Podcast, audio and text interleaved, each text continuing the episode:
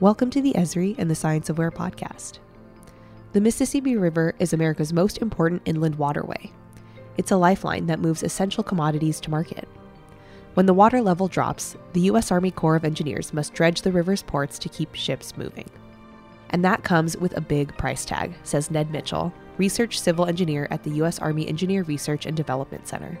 Mitchell manages NavPortal, a digital twin of the river's ports and channels that monitors conditions and analyzes vessel traffic. That means they can anticipate costly shipping bottlenecks and delays. Even a, a modest percentage improvement, right, is tens, if not hundreds of millions of dollars. That's millions of dollars just, just to transport these dredges between locations. Esri's John Lenahan explores how a real time dashboard maintains the flow of essential goods along America's second longest river. Welcome, Ned, to Esri and the Science of Where podcast. It's great to have you. Thank you. I'm, I'm happy to be here. I appreciate the opportunity. Before we go any further, can you just tell me a little bit about your organization and, and the center that you work for within the Army Corps? Sure. So we are known as the U.S. Army Engineer Research and Development Center, or ERDIC, as we're often called. We're headquartered out of Vicksburg, Mississippi, at the Waterways Experiment Station, which has a long history, I guess almost 100 years at this point. It's a consortium of, of Army research laboratories. I specifically work for the Coastal and Hydraulics Lab, but we have uh, six others that are uh, focused on other aspects of, of the Army's uh, overall mission space. And so we overall, ERDIC is, I think, 2,000 plus scientists and engineers from all over, specializing in all kinds of different engineering disciplines that that relate not just to the Army's mission, but the broader Department of Defense and even support to other other agencies and and academia. So really a broad range of activities covering just about every engineering discipline there is. Maybe not maybe not all, but but close. And one of those main areas of support is to the Army Corps' civil works mission. And so these are the things most members of the public are familiar with, right? Main, maintaining ports and waterways, like we're discussing today, but also flood control, ecosystem restoration, even a recreation function throughout the country. I read up a little bit on the Mississippi River and I didn't realize how many ports there are nearly 60 and all the work the Army Corps of Engineers has, to do to make it usable for transportation. Can you tell us about the importance of this waterway to the to the U.S. and, and more broadly? The thing to remember is that it is a, a massive engineered system, right? At this point, sure, there's obviously a natural watershed there to begin with, but we, for over a century, have been conducting infrastructure projects, waterway engineering activities to keep that system reliable throughout the year so that we're not completely at the mercy of the elements uh, in order to get grains to market and, and things like that. 50 ports, I think, throughout the watershed, but it, you really need to think of it as a distributed system, right? A lot of these ports are dozens of terminals that might be spread along dozens of miles of river, for example. So it's not pinpoints on a map necessarily. It's it's more distributed.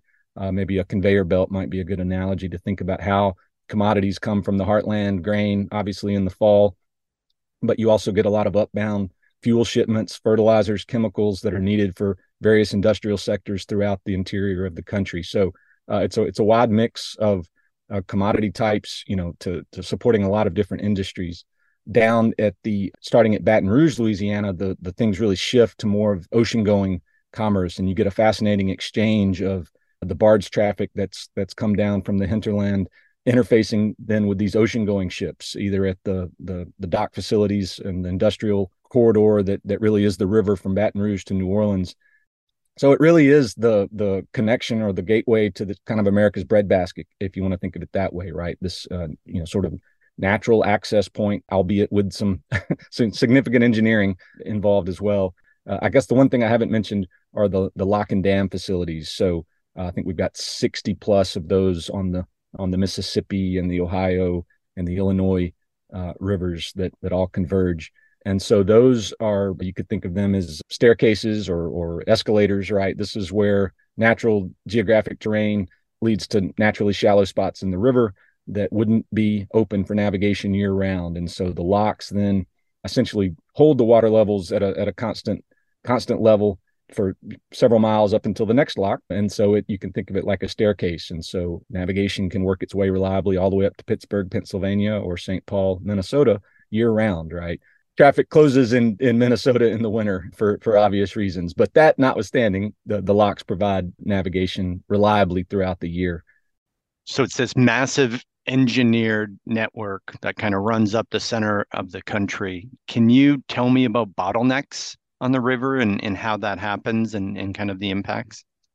So when you get to kind of the open river free, free flowing uh, state, that is when you know obviously the water level fluctuating fluctuations throughout the year can occasionally, when they go low, specifically present problems for for the operators, the vessel operators. And so, you know, a, a flood event happens that tends to shift around the sand waves, the underwater shoals into new locations. It, it might shift the naturally navigable channel that they're used to using. And so, when conditions go low, suddenly suddenly there's a, a shallow spot, right, a, a, a choke point, uh, bottleneck.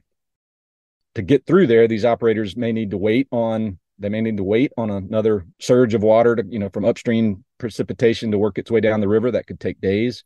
They they may need to light load cargo, you know, go over with shallower barges. But if they do that, they're not they're not going to be making as much money, or they may lose money. Uh, and the the third option, which we had to rely on just last year, is to to get the Corps to mobilize dredges or or contract industry dredging vessels to to come up and and remove the shoals with through dredging process. So it's not only the river that has seasons, as you kind of indicated, but the freight being moved across the network also spikes in the fall when it's harvest time. So you have to be ready for that, and the river has to be ready for that. You created a digital twin to deal with these changes. Can you tell me a little more about that? Sure. So yes, you're right. During harvest, obviously there is a an increase in traffic because this is you know time sensitive. You need to get these commodities to market to be cost competitive it, it may not be quite as uh, significant as as people think. You know, there there's a quite a bit of storage capacity for grain as well throughout the country. But yes, uh, generally speaking, we see seasonal spikes in different commodities and and gr- grains bound for export certainly being the the most significant.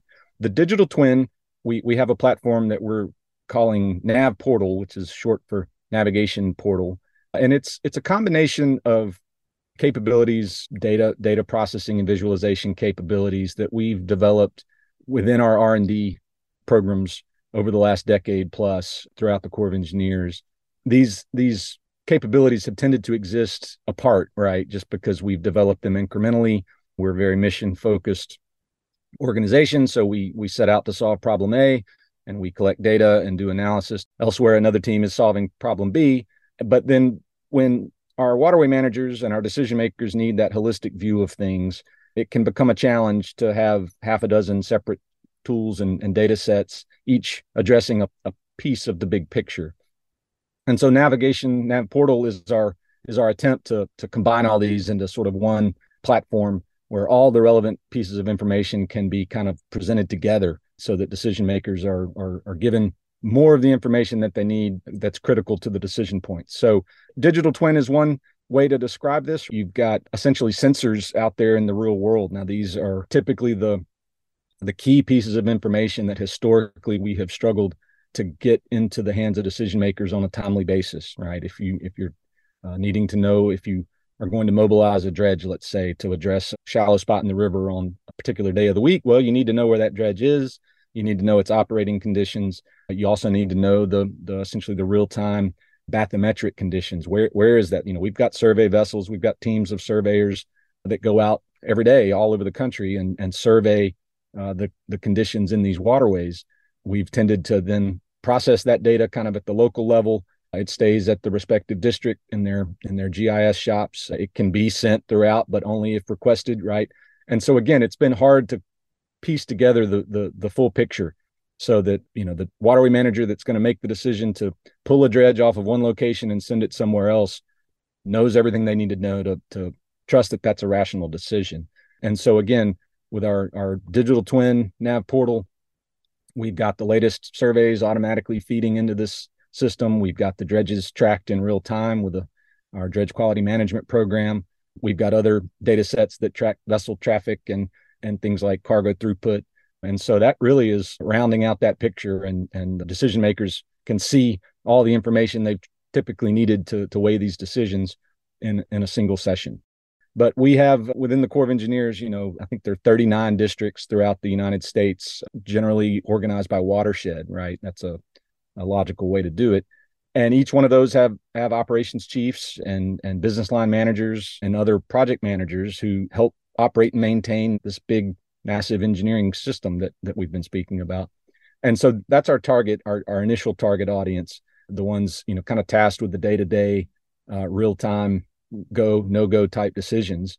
We've also got senior leadership at, at our headquarters and, and at our division level offices throughout the country who have to kind of weigh a lot of times these trade-offs these are the leaders that will hear from project stakeholders right? The general public members of congress who uh, often approach us with questions about the things they're hearing from constituents about decisions the corps is or is not making and so we support leadership a lot with with those kinds of questions and, and data calls as well to sort of trust but verify that what they're hearing matches conditions on the ground or underwater, if you want to think of it that way. Obviously, the NAV portal helps businesses shipping and the customers and, and the goods that are being moved. But dredging is a huge demand on the Army Corps of Engineers. Tell us how this digital twin nav portal is helping with that and how it's impacting kind of the cost and the efficiencies and, in some of the the dollars spent on dredging as an organization.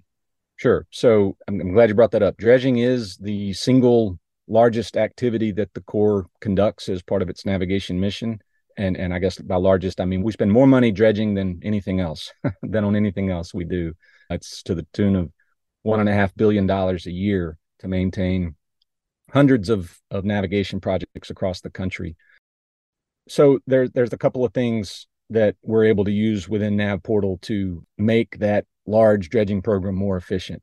One of these is is a system I mentioned earlier. We call it our dredge quality management program, and and you can think of it as maybe having a Fitbit on each of our dredges, although it's much more complex than that. It's a diagnostic sensor array on every uh, dredge vessel, either owned by the Corps or contracted by the Corps, to to do maintenance dredging, and it's feeding data back in real time uh, that sort of not just tracks location but operating state and and really lets us measure the challenge or the efficiency, however you want to think about it, of, of dredging operations at, at different locations around the country. So we can kind of get a sense of how intensive is the maintenance required to to keep project A open for navigation versus a, a project somewhere else. So that's a that's a huge amount of information streaming in in real time that's also being archived which opens up the, the possibility of doing all kinds of data mining and analysis to, to overall looking for more efficient ways to, to maintain these waterways.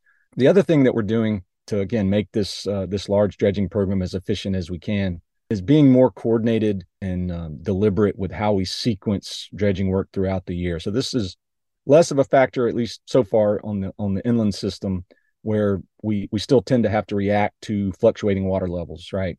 And kind of do the best we can there. But in the coastal setting, which is where most of our dredging money gets spent, hundreds of coastal ports throughout the country. Obviously, water levels don't don't fluctuate as much, right? You've got sea level and you've got you've got tidal range for sure, but but we can be a little more coordinated and we can schedule things a bit better in the coastal setting for for dredging maintenance.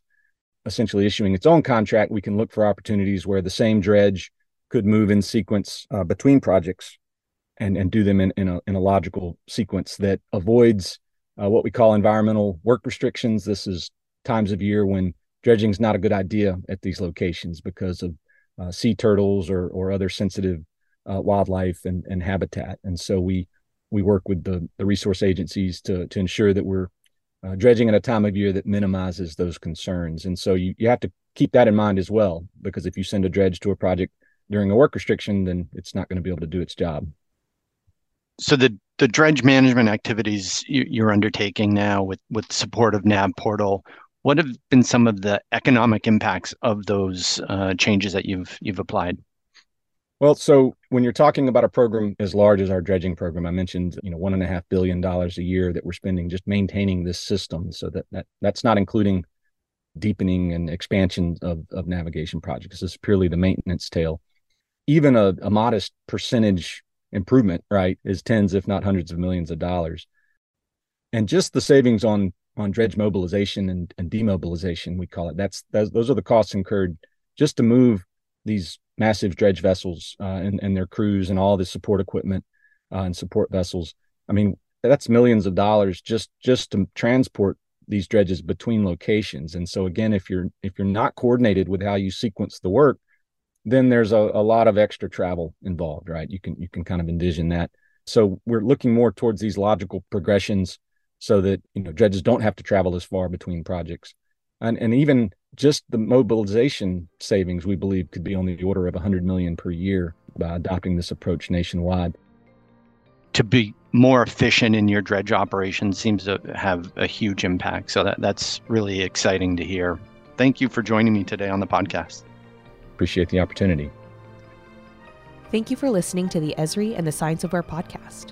And thanks to Ned Mitchell for explaining the vital role of the dynamic Mississippi River in sustaining our economy. If you like this episode, please share it with a colleague.